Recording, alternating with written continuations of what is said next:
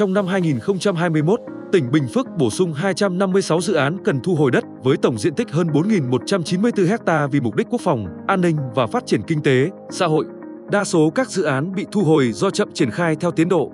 Hội đồng Nhân dân tỉnh Bình Phước vừa ban hành nghị quyết thông qua danh mục bổ sung các dự án cần thu hồi đất năm 2021 trên địa bàn tỉnh. Trong đó, có nhiều dự án quy mô sử dụng đất lớn như Nhà máy điện mặt trời Minh Tâm 123 diện tích 360 ha, huyện Hớn Quản. Dự án sân bay quân sự 300 ha, huyện Phú Diềng. Khu nông nghiệp công nghệ cao 200 ha, thị xã Bình Long. Dự án cơ sở hạ tầng định hướng phát triển bền vững và thích ứng biến đổi khí hậu tỉnh Bình Phước, thành phố. Đồng Xoài 160 ha, khu nông nghiệp công nghệ cao Thanh Phú 200 ha, thị xã Bình Long. Dự án xây dựng hạ tầng khu kinh tế cửa khẩu Hoa Lư, giai đoạn 2, 183 ha, huyện Lộc Ninh.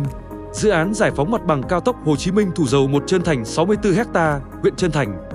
Dự án tăng cường khả năng tiêu thoát lũ suối giặt 110 ha, huyện Đồng Phú.